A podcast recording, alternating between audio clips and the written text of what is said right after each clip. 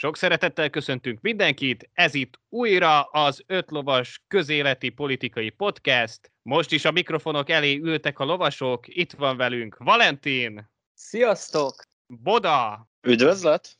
Bence. Ali. Norbi. Sziasztok! És Marci. Sziasztok, kedves hallgatóink! Hát ismét visszatértünk az éterbe. El is kezdjük a, az adást. Egy kis uh, body shaminggel, mármint nem egymás között, hanem most talán ez volt a legfelkapottabb dolog így a magyar politikai életben, ami valahol azért vicces is. Karácsony Gergely adott egy interjút, nem magyar nyelven, és hát ilyen-olyan módon, ilyen-olyan jelzővel illette a miniszterelnök urat, valószínűsíthető, hogy lekövérezte, bár mi ugye nem olvastuk ezt, a, ezt az interjút, meg, meg nem is hallgattuk ezt az eredeti szöveget. De Fűries Balástól ugye értesültünk, aki kiírta hosszasan a, a Facebook oldalára, hogy hát mi is történt, és mennyire felháborító, hogy egyrészt Karácsony Gergely nem beszél angolul, másrészt, hogy magát állítja be ilyen ideáltipikus képként, aki magas, vékony, tehát a, a minta ember, és hát mellette ugye el, eltörpül valahol Orbán Viktor, aki alacsony, köpcös, kövér. Szerintem egy picit furcsán csapódott le ez ugye itt a, a politika szinterében, minden oldal elkezdett mozgolódni, úgyhogy mi is mozgolódjunk. Ti hogy látjátok ezt a helyzetet? Szabad-e body politikusokat? Jól kezelte a kormánypárt ezt? Rosszul kezelte? Ugye Karácsony Gergely be van állítva egy ilyen, egy ilyen közös ellenségként, egy ilyen lebutított budapesti Soros Györgyről beszélünk ugye esetében, aki mindenhol ott van és, és tehetségtelen, ugye a Fidesz szerint. Hogy látjátok ezt? Ez egy ilyen kemény odaszólás volt a, a Karigeri részéről, hogy na már most megmutatom, hogy én is tudok szólni, oda tudok szólni nektek, vagy egyszerűen rosszul fogalmazott, mert hogy idegen nyelven kellett fogalmaznia kormánypártok részéről nagyon az látható, hogy keresnek minden apró elemet, amivel bele tudnak kötni, kicsit megtörve a szokásos Gyurcsány, Brüsszel, Soros vonalat, végre egy rés volt a pajzson, ahova azonnal be tudtak hatolni és támadni. Karácsony oldaláról szerintem ez egy elég szerencsétlen megfogalmazás volt. Ő utólag azt mondta, hogy bocsánatot kér érte, és viccnek szánta. Az, hogy ez nyelvileg hogy mint jött ki, az jó kérdés, mert ha jól tudom, akkor tolmáccsal ment az interjú az is kérdés, hogy eredetileg mit mondott Karácsony, és azt láttuk, hogy mi az, amit a tolmács fordított belőle. Jó, jó kérdés, hogy ezt ő mennyire gondolta komolyan, hogy most utólag csak mentegetőzni próbál, hogy viccelődött, vagy ott a pillanat hevébe gondolta, hogy na akkor most odaszúr a miniszterelnök úrnak. Az, hogy, az meg, hogy szabad-e ilyeneket mondani, egy bölcs professzor szokta mindig mondani, hogy a PC a tudomány halála, és szerintem ez nem csak a tudományra vonatkozik, nyilván meg kell húzni határokat. Az, hogy ez beleférte, nem tudom, szerintem nem volt egy a nagyon erős állítás, de olyan szempontból nagyon jól rá lehetett ugrani. Ellenzékiek szokták inkább kikérni maguknak, ilyen erkölcsőzködés jobban náluk figyelhető meg, és abban az esetben sokkal erősebben hatnak ezek a mondatok, hogyha ők kérik ki mindig, hogy ilyeneket hallanak, ilyeneket mondanak róluk, és utána ők is ugyanezt csinálják.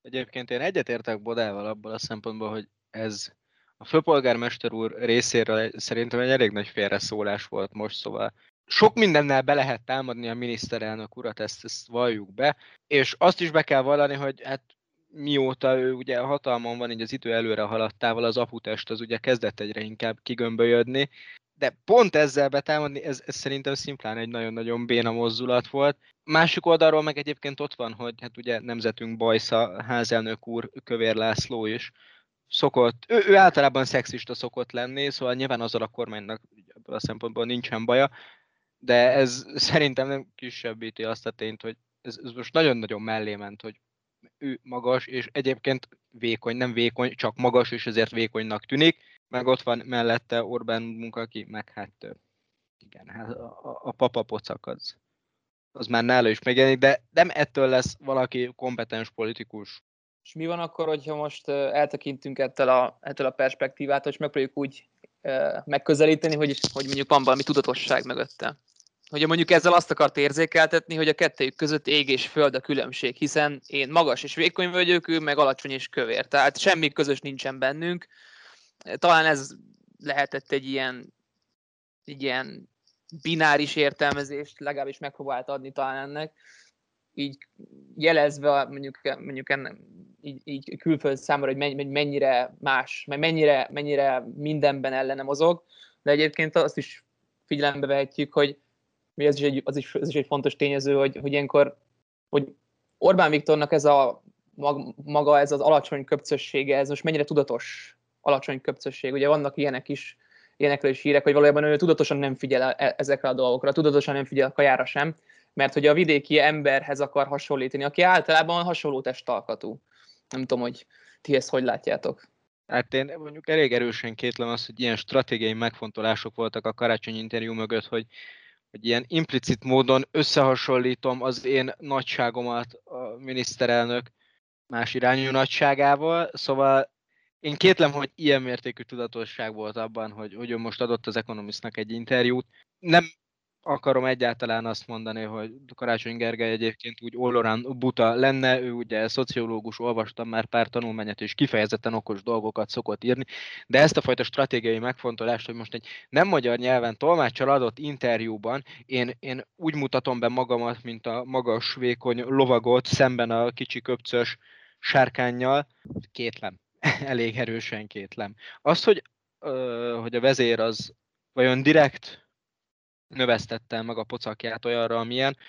Én itt egy kicsit, én, én itt a tudatosságot a szintén kétlem, mármint jó, nyilván az, hogy valaki pocakos így idősebb korára vidéken is, városban is egy elég standard jellemző, de nem tudom, lehet, hogy itt csak valami, valamiféle stílusérzékbeli hiány van, mert azért Viktorunknak az öltönyei is szoktak eléggé ilyen ilyen, ilyen inkább szakadjon rám a plafon, mint hogy én azt a képet még egyszer meglássam, ahogy ott lóg rajta a gatya, meg így, nem tudom, zakója így süngedezik, az, az, nem tudom, az én szép érzékemet rettentően szokta bántani, de én nem tudom, hogy a mögött van-e tudatosság, én nem hiszem, hogy ez direkt. Semmelyikre, se az interjúra, se arra, hogy, hogy Viktor megeresztette egy kicsit a belét.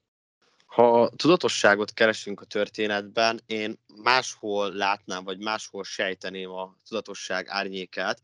Nem mondom azt, hogy ez biztos így van, de nekem inkább az ugrott be, amit a Fidesz szokott csinálni, hogy bedob gumicsontokat, olyan megosztó, nem nagy jelentőségű témákat, ami lehet csámcsogni, közben nem figyelnek rá, hogy mit csinál a kéz, és inkább egy ilyet látnék, hogy bedobta ezt, hogy ezzel lehet beszélni, és közben akkor lehet nyugodtan csinálni egyéb dolgokat, mert nem arra figyelnek, hanem erre a, ezen a gumicsonton csámcsognak. De nem tudom, hogy, van, hogy ez most gumicsont, vagy tényleg egy mondat. De mit csinál most a kézboda? Nem tudom. Nem tudom. Nem, a, arról beszélünk, hogy karácsony magas, és nem arról, hogy egyéb mit csinál, szóval nem, nem figyelünk most a kézre. Ne haragudj, kiléptem a paradigmából. Hát én amúgy nem gondolom azt, hogy ebbe bármiféle tudatosság lett volna. Az előzőekkel nem nagyon értek egyet olyan szempontból, hogy szerintem ezt nagyon túl gondoljuk, egyszerűen vagy, vagy a tolmás ö, rontott el valamit, vagy karácsony mondott egy nagy hülyeséget, szerintem ennyi. Az is látszik ebből, hogy nyilvánvalóan azért bocsánatot kért meg, azért rájött, nagyon gyorsan rájött arra, hogy azért ez annyira nem működőképes. Meg talán, ha már itt a nem működő képességet említetted, akkor az imidzsébe se illik azért bele. Oké, okay, hogy mostanság egészen keményen oda mondogat bizonyos dolgokat, de azért ő még mindig a jó fiús imidzset viszi nagyjából. És valahogy ebbe a karakterbe most valamennyire szerepidegen volt ez a megszólalás. Talán ezt érzékelte, ezért kérhetett bocsánatot. Oké, okay, szerintem még egy dolog maradt ki, az pedig a, a sport, meg a sporthoz való viszony. Tehát ez, ez valahol ö, szerintem mindkét oldalnak az agendája szokott lenni mármint Karácsony Gergely és Orbán Viktor oldalának, hogyha most, most ezt a két szereplőt nézzük csak meg ezen a hat szintéren. Ugye Karácsony Gergely úgy is fogalmazott a, a kampányban annak idején, hogy hát ő majd biciklivel fog betekerni a főpolgármesteri hivatalba, és azóta ugye mindenféle biciklis utak keletkeztek ott is, ahol nem kéne, tehát ő tudatosan építette tényleg ezt a sportos imidzsét is valahol, tehát hogy, hogy ő, nem, nem BKV-val megy, nem autóval, hanem biciklivel, tök szimpi, tehát szerintem a kritikál mez generációt ez valahol megfogta, hogy ah, végre egy ilyen biciklis zöld ember, és akkor ott van Orbán Viktor, aki folyamatosan hivatkozik arra, hogy, hogy foci, hogy ő a, a felcsútba játszott annak idején, nem tudom, hogy most felcsút öreg fiúkba benne van-e, vagy nem, e, bár, bár ezt kétlem. Tehát, hogy, hogy folyamatosan e, itt van ez a, ez a sportos dolog, és nem tudom, ti hogy vagytok vele, szerintem azért a, a közbeszédünket is nagyon-nagyon leuralja ez a téma, hogy na és akkor te sportolsz rendszeresen? Tehát, hogy ez, ez mindig egy ilyen odaszólogatás szokott lenni. Ugye, nem tudom, a, a magyar társadalomban lenézik azokat, akik nem mozognak, de akik mozognak, azok amellett, hogy sportolnak, meg gyúrnak, ugyanúgy eljárnak kondizni, és olyan hasat eresztenek, hogy, hogy azt se tudod, hogy, hogy ez most létezik, vagy nem. Úgyhogy, úgyhogy tök érdekes olyan emberek szájából body shaminget hallani, akik hát azért még egy ideálhoz sem feleltethetők meg. Na mindegy, tehát hogy a, a sporttémát én, én olyan szempontból hozom be, hogy valahol mindkét szereplőnek érdekében állt ezt a sportos imidzset kelteni. Az más kérdés, hogy hát Orbán Viktor a valóságban nem annyira sportos. Egyfelől ez egy picit valóban demagóg. Annyira nem is picit demagóg, hogy ugye Orbán Viktor a focit, és úgy egyébként a legtöbb csapatsportot, de főleg a focit és azon belül is főleg a focit nagyon tolja. De azért meg kell vallani azt, hogy a magyarok azok kövérek. Szóval ez bármilyen komoly statisztikát nézünk, el vagyunk hízva. Mert ülünk otthon, zabálunk, nézzük a tévét, és oké, okay, hogy nagyon menőnek tartjuk azt, hogy sportolunk, ettől függetlenül brutálisan magas nálunk az elhízottak aránya. És szerintem egyébként, és ezt sem a miniszterelnök, sem Karácsony Gergely oldaláról nem tartom rossz dolognak, hogy tolni kell azt, hogy éljetek már egy kicsit egészségesebben, meg sportoljatok, mert nem tudom, 60 évesen koszorú szűkületben fogtok szépen eltávozni idő előtt, vagy még hamarabb, elvisz a szívetek, bármi egyéb bajotok lesz, Szóval én ezt egyébként általánosabban hasznosnak tartom, meg egy jó meglátásnak, hogy észreveszünk azt, hogy basszus, nálunk több a dagat, mint a szomszédban, akkor, akkor valamit csináljunk már, hogy sportoljanak az emberek, és ez természetesen nem volt beszólás senkinek, aki ismer tudja, hogy azért a papatest az nálam is, főleg így a karantén alatt kicsit megereszkedett, de ja, sportolni azt, azt, azt kell egyébként. Hogyha az ember sportol jobb a közérdete, stb. stb. stb. promónkat hallhattuk, meg talán az fontos kiemelni, hogy attól még, mert valakit kövérnek nevezünk, attól még nem a személye irány, irányában történik ez a sértés, hanem talán ez egy ilyen probléma azonosítás, nem? Azonosítani kell azt a problémát, hogy valahogy elinduljon az a folyamat, ami végül a megoldáshoz vezet. Szóval, és ez főként a sportnál ilyen, mert a sportnál iszonyatosan nehéz optimális eredményeket elérni, én sportoltam versenyszerűen 11 évig kosárlabdáztam, aztán azóta is azért viszonylag rendszeresen sportolok, és a sportban egy nagyon-nagyon nagyon egészséges egyensúlyt kell elérni a mozgás, a táplálkozás és a regenerálódás pihenés terén, ahhoz, hogy olyan eredményeket érj el, amit úgy, mond, úgy mond, azt szokták mondani, hogy rá, rá, ránéznek, és igen, te sportosan nézel ki. Szóval Karácsony Gergelyt is lepálcikázták, mert ilyen is, ha, ilyen is elhangzott ugye visszaválaszképpen, tehát nem csak Orbán Viktor volt köpcös, meg kövér, hanem Karácsony Gergely is pálcika ember volt, akkor igazából uh, én úgy gondolom, hogy az már nem egy probléma azonosítás volt. Mert az, hogy valaki vékony, sportosan vékony, mert azért nem kórosan vékony a Karácsony Gergely, az, hogy valaki viszonylag vékony, mert egyáltalán nem vékony szerintem Karácsony Gergely, az, és, és, azt, és azt utána annak csúfoljuk, hogy ő pálcika ember, az szerintem nem egy probléma azonosítás, hanem egy, hanem egy sértődött visszaszólás volt egyébként. Nem tudom, hogy ti, ti ezt mennyire láttátok, ezt a komment, visszakommentet, mert erről még nem beszéltünk. Egyébként én már az elején is egy kicsit vissza akartam kitérni erre. A... Oké, okay, megbeszéltük azt, hogy ugye Orbán Viktornak nagyobb a testzsírindex, a Karácsony Gergelynek vélhelmezhetően alacsonyabb, kisebb.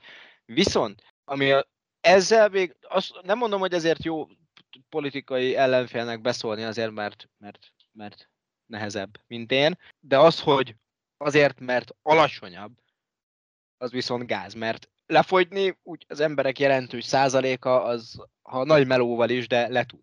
Ellenben, nem tudom én, én azért, mert valaki nekem azt mondja, hogy az 1,75 az alacsony, én nem, nem fogok fölidegesíteni magam és megnőni egy 80-ra így 25 évesen. Szóval ez, ha csak nem kezdek el platformcipőket hordani és kiszt hallgatni, akkor, akkor én ennél magasabb már nem leszek, szóval ezzel, ezzel beszólni másnak, az, az, az szerintem egyébként nagyobb gáz, mint azt mondani, hogy lehet, hogy néha, nem tudom, nem fehér kenyeret kéne enni szalonnával, és el kéne menni focizni a szomszédba a felcsúti stadionba.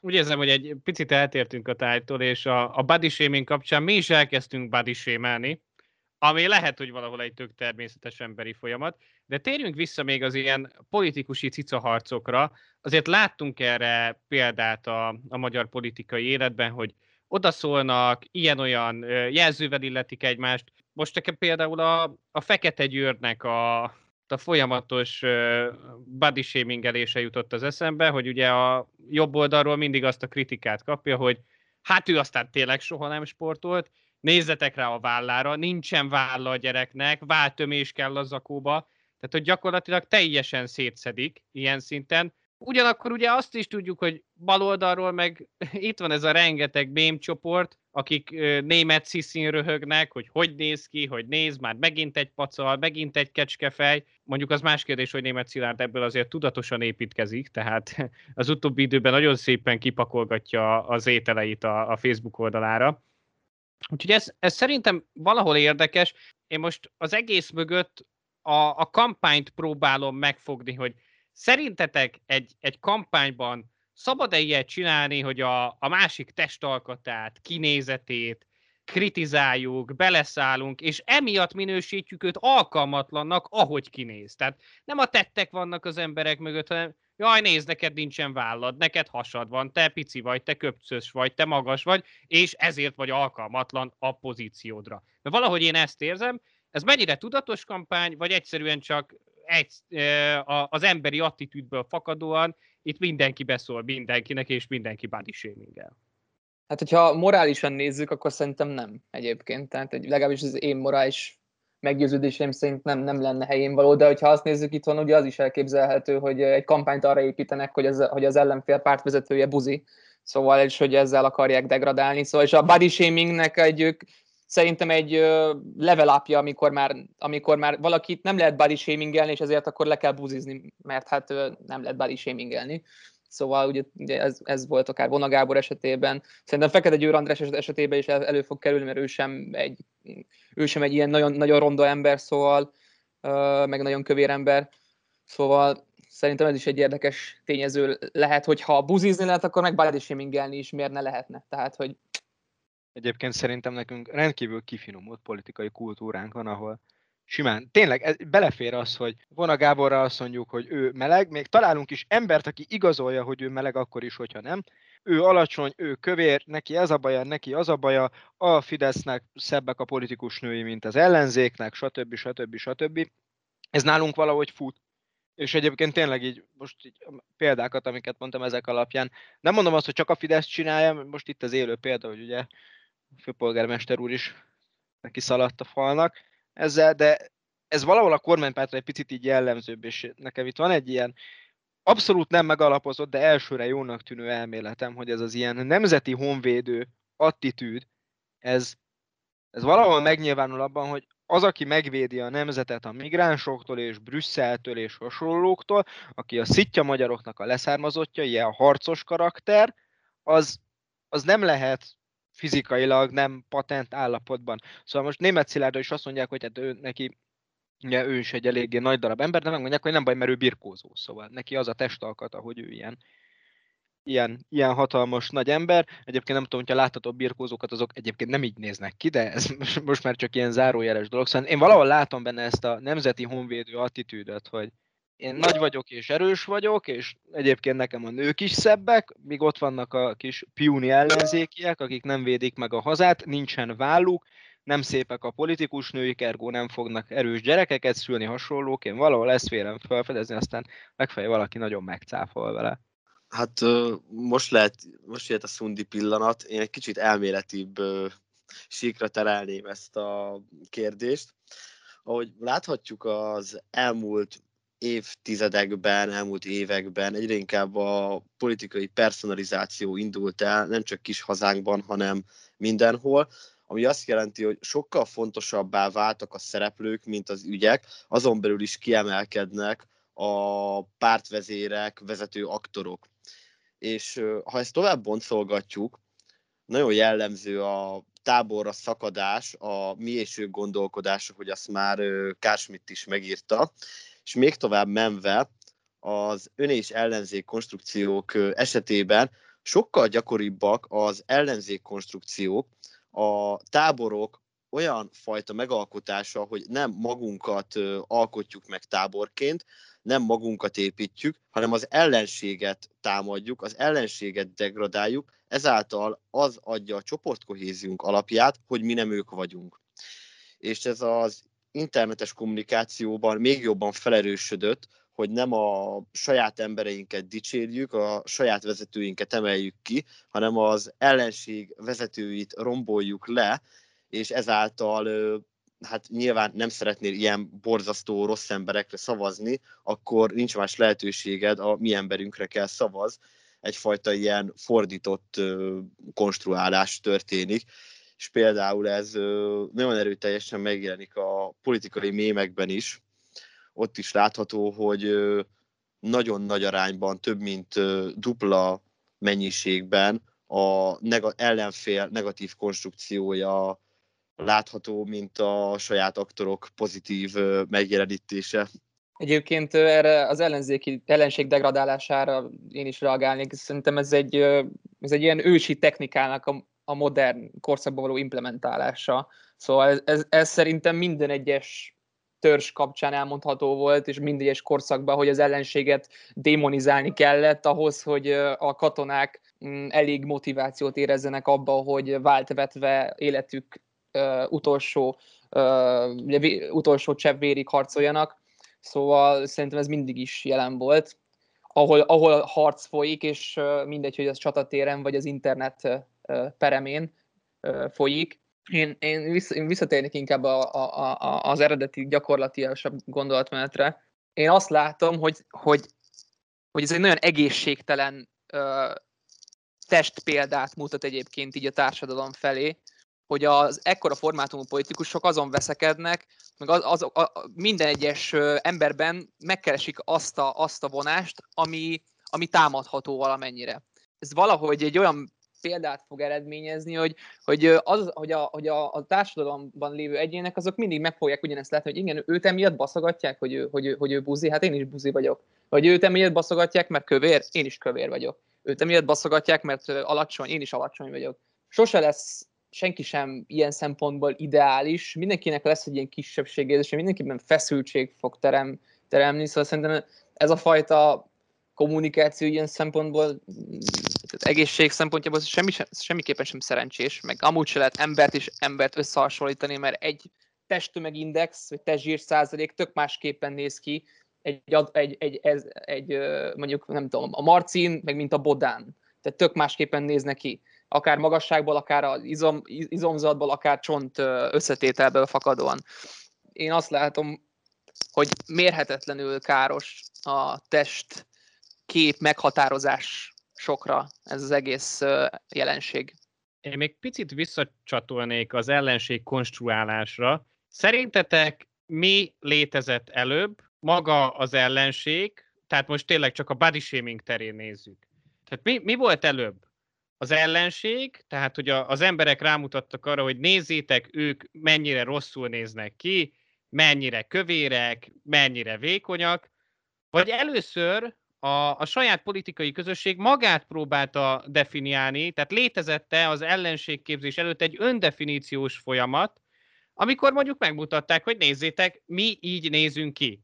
Tehát tényleg most ebben a body shaming paradigmában maradva, mondhatták-e azt, hogy nézzétek, mi vagyunk az ideálisok, és akkor még nem beszélünk ellenségről, mert az ellenség ugye csak akkor játszik szerepet, hogyha a mi közösségünk egy picit megbicsaklott, nincs annyira egyben, és akkor a, a külső ellenség által utána még jobban egyben lehet tartani. Tehát mi volt előbb, a tyúk vagy a tojás? És utána majd mondok egy példát, hogy szerintem mi volt előbb. Hát most nem tudom, melyik a tyúk, melyik a tojás, de Szerintem az volt előbb, hogy az ellenséget konstruáltuk, azáltal mondtuk meg, hogy mi hogy nézünk ki, hogy hogy néz ki a másik oldal. Ez már többször előjött a magyar politikában, hogy igen, kik hogy néznek ki, de emlékeim szerint mindig az volt először, hogy az ellenség így néz ki, ez rossz, tehát azok vagyunk mi, akik nem így néznek ki. Igen, egyébként én is ugyanezzel értek egyet. Talán az a leges, legegyszerűbb logikai kapcsolat, hogyha ránézel egy, egy két emberre, hogy mi különbözteti meg őket. Tehát egyből, egyből azt fogod észrevenni, és nem az, nem, nem az egyéneknek a, nem úgy fogod megfogni ezt a kérdést, hogy az egyénnek a, ezek, ezek különleges jelei, hanem inkább az, hogy ők ebben különböznek.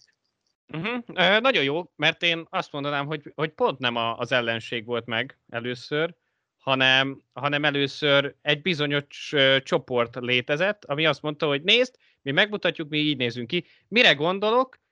Nem tudom honnan, de a semmiből beugrott, bevillant nekem Megyesi Péter uszodából vagy fürdőből kijövős képe, amikor megmutatta a felső testét, Ugye ő akkor indult miniszterelnöknek, tehát miniszterelnök jelölt volt, 2002-ről beszélünk, és ugye tele volt a sajtó ezzel, hogy fú, hogy néz ki a megyesi, nézzétek meg, így úgy, és a, a többségnek a véleménye az volt, hogy egyébként mennyire sportos, meg mennyire, mennyire kis karakán kinézete van, semmilyen ilyen finnugor testszerkezettel nem rendelkezik, hanem tényleg egy, egy szépen felépített ilyen katona emberhez méltó teste van. Tehát, hogy én, én azt, azt vettem észre, vagy nekem most az villant be így elsőre, hogy a, a magyar politikai életben, hogyha a, a modern demokratikus Magyarországról beszélünk, tehát 90 óta, akkor a Megyesi Péter volt az első ilyen pont, aki nem is a body shaming, de a body kategóriába sorolhatunk, aki megmutatta a testét, hogy nézzétek, és ugye utólag ezt is mondjuk, hogy, hogy ez egy ilyen szándékos cselekedet volt, tehát nem véletlenül lekapták őt, hanem ez, ez be volt állítva, ez, ez ki volt találva rendesen, és akkor utána, mint hogyha így a 2010-es évek után mentünk volna át erre a nézd, ez alkalmatlan, az is alkalmatlan. Nem tudom, hogy ebben most mennyire van egy ilyen morális romlás, hogy az emberiség, a világ, vagy a magyarok megromlottak, és tényleg ilyen, ilyen középiskolai szinten működünk, vagy, vagy általános iskolai szinten, hogy hát nézd, ő a digidagi daganat kergeti a halakat. Ez azért valahol elég, eléggé szánalmas tud lenni. De én azt érzem, visszatérve az eredeti gondolatomra, hogy szerintem előbb volt meg az öndefiníció, és utána jött az ellenség. És az ellenség már csak azért kellett, hogy magunkat újra megerősítsük. Én erre a megyes is dologra szeretnék reflektálni még. Talán azt látom mögötte, hogy meg akarta mutatni azt, hogy ő, hogy ő sokrétű, olyan, olyan szempontból sokrétű ember, hogy a kitartását, meg egyéb szokásait nem csak a, az ország szempontjából a saját életéből vezeti le. Tehát, hogy a saját élete is rendezett, egészségesen táplálkozik, sportol, azért ez sok, tehát hogy Ennyi, főleg ugye akkor nem tudom mennyi idős lehetett Megyesi Péter, ilyen 50-60 körül, most valaki segítsen ki nagyjából a körül. Azért annyi idősen az, az, az nem rossz az az eredmény, én, és úgy, én úgy gondolom, hogy alapvetően, hogy egy, egy egész, életed, egész életed alatt fenntartasz egy sportos formát, az valakiről elmond egy bizonyos ilyen disziplinákat, hogy van, vannak, vannak az életében olyan fontos szabályok, kitartó, vannak olyan ö, értékek, amik, ö, amik fontosak számára, ez, ez, ez szerintem egy jelzés is lehet a szavazópolgárok számára, hogy igen, én ilyen, én ilyen ember vagyok, akik, akiknek, akinek ezek az értékei is megvannak. Ennek ellenére lehet, hogy a másik embernek is megvannak az értékei, de azért valamennyire hitelesebb egy olyan ember, aki a saját életében is ezeket felhasználja, nem úgy, mint például ugye Szájer József, aki, aki hát keresztény értékek hát hangoztatása ellenére ugye hát nem azt művelte a négy fal között vagy legalábbis nem imádkozott minden este a négy fal között, úgy tudjuk. Jó, de na a viccet félretéve, még eszembe jutott, hogy valahogy azt látom, hogy itthon, ha egy férfi politikus ellen mondunk valamit, akkor hát az súlyosabb, de ha egy nő politikus ellen mondanak valamit, akkor az sokkal kevésbé vagy ez az megengedhető. Tehát nem tudom, hogy emlékeztek, amikor Szabó Tímát rondának, ronda, mint a bűn, azt hiszem valamelyik kormánypárti képviselő ezt mondta róla, hogy, és hogy azért ilyen ronda, mint a bűn, mert hogy gonosz, és hogy az leri az arcáról. És hogy uh, nem tudom, tehát hogyha vala, és akkor nem volt semmi bocsánatkérés, meg semmi ilyesmi, meg semmi olyan hú, de nagy felháborodás nem volt. Szerintem ez például sokkal sokkal személyesebb, mert azon, hogy valakit leronda, azon, azon egyáltalán nem lehet változtatni ilyen szempontból, főleg egy nőnél. Azért szerintem minden Szabó Tímia pont nem egy olyan nő, aki, akire azt lehet mondani, hogy ronda, mint a bűn. De hogy visszatérve el az egész, amit ezzel érzékeltetni akartam, hogy valahogy a férfi politikusok egójában nagyobb, mélyebb nyomot hagy, legalábbis, legalábbis a közvélemény, közvélemény ezt jobban uh, rezonál erre, mint a, mint a nők elleni uh, ilyen jellegű megszólásokra, ami szerintem egyébként uh, szomorú. Abszolút, igen, és, és szerintem igaz is, amit állítasz. Hát ez egy külön ilyen szexista témát megérne akár, úgyhogy szerintem pakoljuk el ezt egy, egy másik adásra, mert nagyon-nagyon sok mindent tudnánk ezzel kapcsolatban beszélni, és tényleg megér, megér egy külön adást is, hogy a, a magyar politika az most mennyire szexista, vagy mennyire nem, elfogadja a nőket, vagy van egy üvegplafon, tehát tényleg ezekről órákat lehetne beszélni. De ha már Szájer Józsefet említetted, akkor nekem bevillant az az Ereszről lemászós, elfogós videó, ahol Szájer József franciául kezdett beszélni, ugye belga hatóságokkal, és egyből mondta, hogy de áttérhet-e angolra, és angolul is folyékonyan beszélt. Tehát angolul is, franciául is tök folyékonyan beszélt, és most vissza is csatolnék a, az eredeti témánkra, mert Fűrjes Balázs ugye le is írta ebben a Facebook posztjában, hogy, hogy oké, okay, hogy itt megy ez a body shaming, na de Karácsony Gergely nem tud angolul. Bezzeg Orbán Viktor beszél angolul. Úgyhogy picit beszéljünk a, a politikusokról és a, a nyelvről, mennyire beszélik a, a mi politikusaink a nyelvet, kell-e egyáltalán egy politikusnak nyelvet beszélnie, erről, erről így mi a véleményünk, mi az álláspontunk. Akkor, amikor így nézegettem ezt a témát, akkor így első nekem az villant be, hogy hogy lehet olyat, hogy valaki mindenki beszéljen angolul. Nálunk ez egyébként meglepően alacsony százaléka van annak, hogy jól tudom, talán 60 százalékunk nem beszél nyelveket? Vagy valahogy így, ami egyébként nekem így első blikre egy szürreálisan magas számnak tűnik. Na mindegy, nekem az első benyomásom az az, hogy mindenkinek illene beszélni nyelveket, és hogyha a hasznosságukat nézzük, akkor az bizony itthon szinte minden régióban az angol. Balaton környékén a rengeteg német turista miatt a német nyilván tud hasznos lenni. De most én időközben egy kicsit így átgondoltam magamban ezt a helyzetet.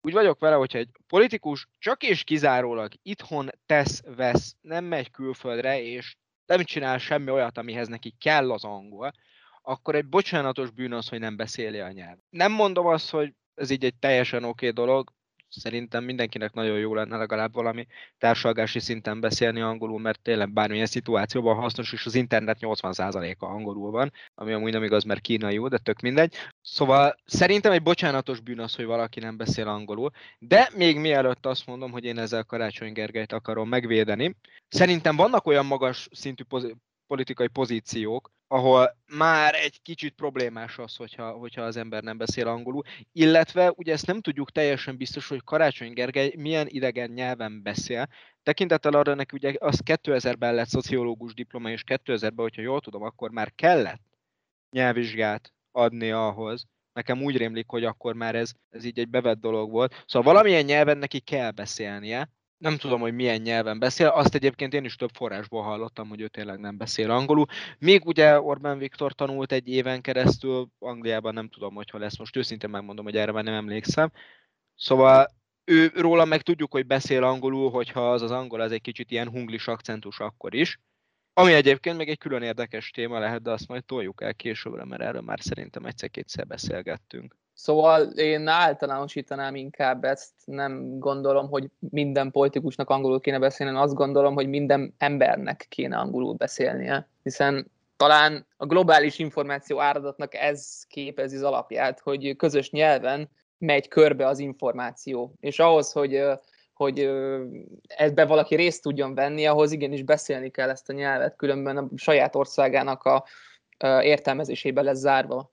Szóval ilyen szempontból én szerintem mindenkinek illene angolul beszélnie. Több függetlenül én, az, én azért minden politikai pozícióba elvárnám az angol nyelv tudást, Igen, igen, igen, igen. Én ennél kicsit szigorúbb vagyok. Bár hozzáteszem, hogy én, én a saját angolommal is nagyon szigorú vagyok, és elég dühös is vagyok magamra, hogyha mondjuk hónapokig nem használom, és akkor így, így, így, így sok, sok esetben így dadogok, így összekeverem a, összekeverem a, a mondatszerkezetet, de persze e, az a baj, Netflix-el nem lehet szinten tartani sok esetben ezt a beszéd, beszédkészséget ilyen karantén helyzetekben. Akkor egyetértünk abban, hogy nem értünk egyet de nem baj, ez a szép benne. Még azt akarom megkérdezni így a, a néptől, hogy szerintetek, ugye Orbán Viktor tudjuk, hogy beszél angolul, hallottuk őt beszélni angolul, és szerintetek mi a magyarázata annak, hogy Orbán Viktor egy nagyon-nagyon nagyon erős magyar akcentussal beszél, ami egyébként akkor, hogyha valaki mondjuk eltölt egy évet Angliában, ahol döntően ugye az ember angolul beszél, kivéve a skótokkal, mert az, az, az a sátán nyelve, akkor ez az akcentus azért vélelmezhetően valamelyes finomodik. De, de a miniszterelnök úrnál ennek a finomodását nem látjuk. És tudom, hogy erről már így magánbeszélgetésben folytak dolgok, de, de szerintem ezt így a, a néppel is meg lehetne osztani a hallgatókkal, hogy ki mit gondol, hogy ez, ez egy tudatos dolog, nem tudatos dolog. Szerintem tudatos. Szándékosan rájátszik erre, hogy mi azért mégis egy régió vagyunk, kelet-közép-európa, periféria, félperiféria, tehát valahol a, a hazai identitást, meg a V4-es identitást is ö, szerintem erősíti ezzel a megjátszott, rájátszott akcentussal. Ugye azért ez is köztudott tény, hogy a, a, a szláv nyelveket mivel ők sem annyira jól beszélik az angolt, tehát nem tudom, hogy most egy, egy szlovák vagy egy, vagy egy cseh, bár mondjuk épp, hogy ott nagyon-nagyon magas a nyelvvizsgák aránya, de azért szerintem nektek is beugrik ez a, ez a szláv akcentus, hogy, hogy ez ne, nem mindig annyira szép azoknak, akik, akik tényleg rendesen művelik a nyelvet, Úgyhogy szerintem tényleg ez egy, ez egy felvett szerep, ezt ő teljesen tudatosan csinálja. Én kíváncsi lennék egyébként a 80-as, 90-es évek olyan Orbán interjúkra, amikor ő mondjuk angolul beszél, hogy, hogy ott, ott, ott milyen akcentusa van. Biztos, hogy volt valamilyen interjú. Havas Henrik is készített vele, mondjuk magyarul, ez a kinnapadon, tehát, hogy szerintem elő lehetne bányászni valamilyen angolul adott ö, szöveget. Bár mondjuk ugye ez is kérdés, hogy attól, hogy valaki beszéli a nyelvet, tehát hogy mi számít annak, hogy beszéled a nyelvet? Hogy ö, megfelelsz a nyelvvizsga kritériumoknak? Hát az, az nagyon-nagyon nem egyenértékű azzal, hogy tényleg te, te tudsz is beszélni, jól kommunikálsz. Tehát egy nyelvvizsga az közelében sincs annak, amit, amit egy nyelv takarhat. Úgyhogy lehet, hogy Orbán Viktor is, és most egy picit megcáfolom magam, Orbán Viktor is ilyen aranyánosi utat járt be, hogy tökéletesen fordít, nagyon jól érti a nyelvet, csak, csak nem tudja kifejezni magát, és a, a szört azt szírnek írja le a versében, hogyha lenne. Nagyon régó volt az, amikor ő egy évig kint élt Angliában, és angolul kellett beszélnie. Lehet, hogy elkopott az a tudás, amit megszerzett, viszont amióta miniszterelnök, és már jó pár éveben, jó pár év mögötte van. Rendszeresen jár nemzetközi találkozókra, ahol ő maga beszél, kis fehér asztalos megbeszélések, szóval ő napi szinten használja az angolt elvileg elég magas fokon, legalábbis elég magas fokon kéne használja, ha fontos megbeszéléseket tart ezen a nyelven, és hát folytat le. Szóval inkább a megjátszás fele húznék, hogy meg, megjátsza azt, hogy ilyen akcentusa legyen, mert az is nem csak a, hogy Valentin fogalmazott Netflix angol, meg nem csak írolvas angolul, hanem gyakorlatban használja, beszél, egyrészt ő is meghallgatja, hogy hozzá beszélnek. Tehát ez alapján szerintem ki kellett volna kopjon már ez a hunglissága. Igen, egyébként nekem is az az álláspontom, hogy ez, ez direkt van, és én még hozzádobnék egy valamit. Szerintem az akcentusok azok szexik. És a magyar az egy elég jellegzetes akcentus, tekintettel arra, hogy ugye ezt a nyelv típus nyelvcsaládot, ezt ugye túl sok ember nem műveli szerte a világban, és ezért ugyanúgy, ahogy a szlávoknak is van egy nagyon jellegzetes akcentus, hogy különbség van a déli szláv meg az északi szláv között, a skótokat már említettem, az indiaiakat, a hasonlókat, szóval van millió és egy akcentus, amik közül egy csomó tök fölismerhető, annak, szóval én például bármikor felismerek skótot, indiait, szlávot, hasonlókat, és ezzel nagyon-nagyon sokan vannak így, mert jellegzetes.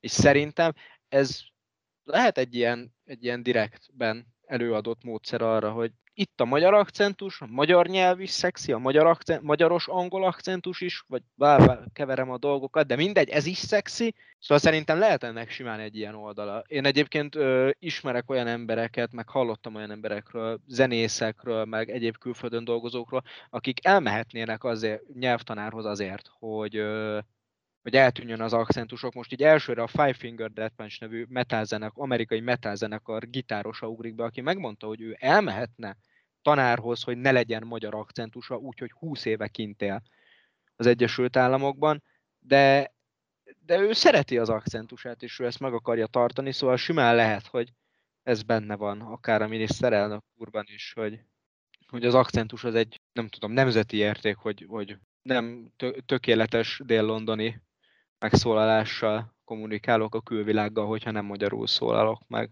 Hát túl sok vita nem lesz szerintem köztünk ebben. Én is ugyanígy gondolom, mint ti.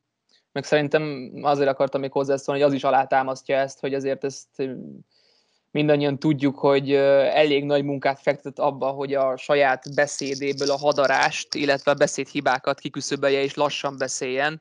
Tehát, hogyha ezt a tényezőt is figyelembe vesszük, akkor bőven benne van.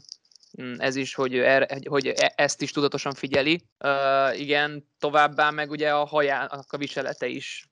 Ez a középválaszték is egy tudatos viseletnek mondható, legalábbis számos, számos írás uh, erről szól. Számos helyen megemlítették, hogy ez, egy, ez egy, egy, egy tudatos uh, image, teremt, image kialakításnak az eredménye. Szóval, hogyha ezeket a tényezőket is figyelembe vesszük, simán benne van egyébként, simán. Nos, kedves hallgatóink, elérkeztünk az adás végéhez. Nagyon szépen köszönjük, hogy ezen a héten is minket hallgattatok.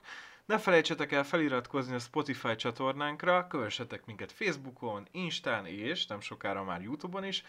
Találkozunk a jövő héten. Sziasztok! thank you